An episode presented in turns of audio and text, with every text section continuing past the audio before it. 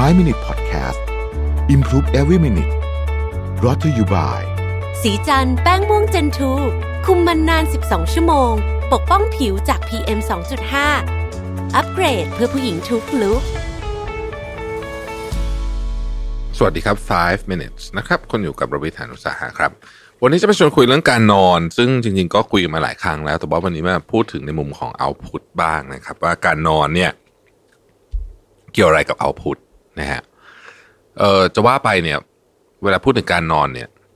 หลายคนก็อดคิดไม่ได้ว่า เอ๊ะไอการนอนเนี่ยมันดูยังไง ไม่น่าจะเป็น output ได้นะฮะแต่ว่าการนอนเนี่ยเป็นสิ่งที่จำเป็นอย่างยิ่งในการทำ output และเป็นสิ่งที่ควรให้ความสำคัญเป็นอย่างยิ่งนะครับขอให้คุณทำตามคำแนะนำของหนังสือเล่ม The Power of Output ทั้งหมด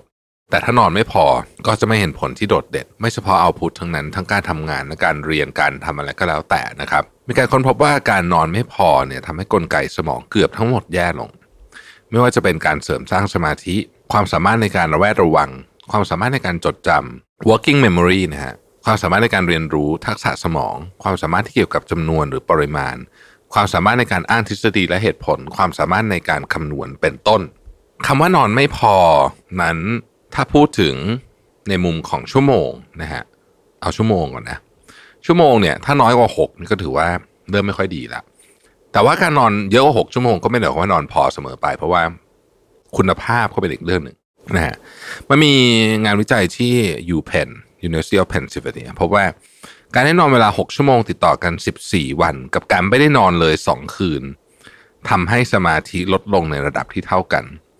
การที่คนได้นอนแค่ 6 ชั่วโมงทุกวันมีความสามารถในการทำงาน ไม่ต่างจากการทำงานข้ามคืนทุกวัน นับเป็นข้อมูลที่น่าตกใจจริง ๆ นอกจากนี้มีงานวิจัยอื่นที่ชี้ให้เห็นอีกว่าหากไม่นอนมากกว่า 6 ชั่วโมง จะทำให้เนื้อหาในการเรียนถูกบันทึกเป็นความจำได้ยาก การทำเอาพุตการทำงานการเรียนในสภาพที่นอนไม่พอ ก็เปรียบเสมือนการเปิดน้ำร้อนใส่อ่างที่ไม่ปิดจุกไว้ มันไม่ทำให้อะไรเพิ่มพูน ไม่หลงเหลือความทรงจำหรือประสบการณ์ และแน่นอนว่าไม่ทำให้เราพัฒนาตัวเองได้ อาการนอนไม่พอพูดอีกอย่าง ได้ว่าเป็นเหมือนตัวขัดขวางศักยภาพในความสามารถของคุณ ให้แสดงออกได้ไม่ถึงครึ่ง การทำเอาต์พุตให้เกิดขึ้น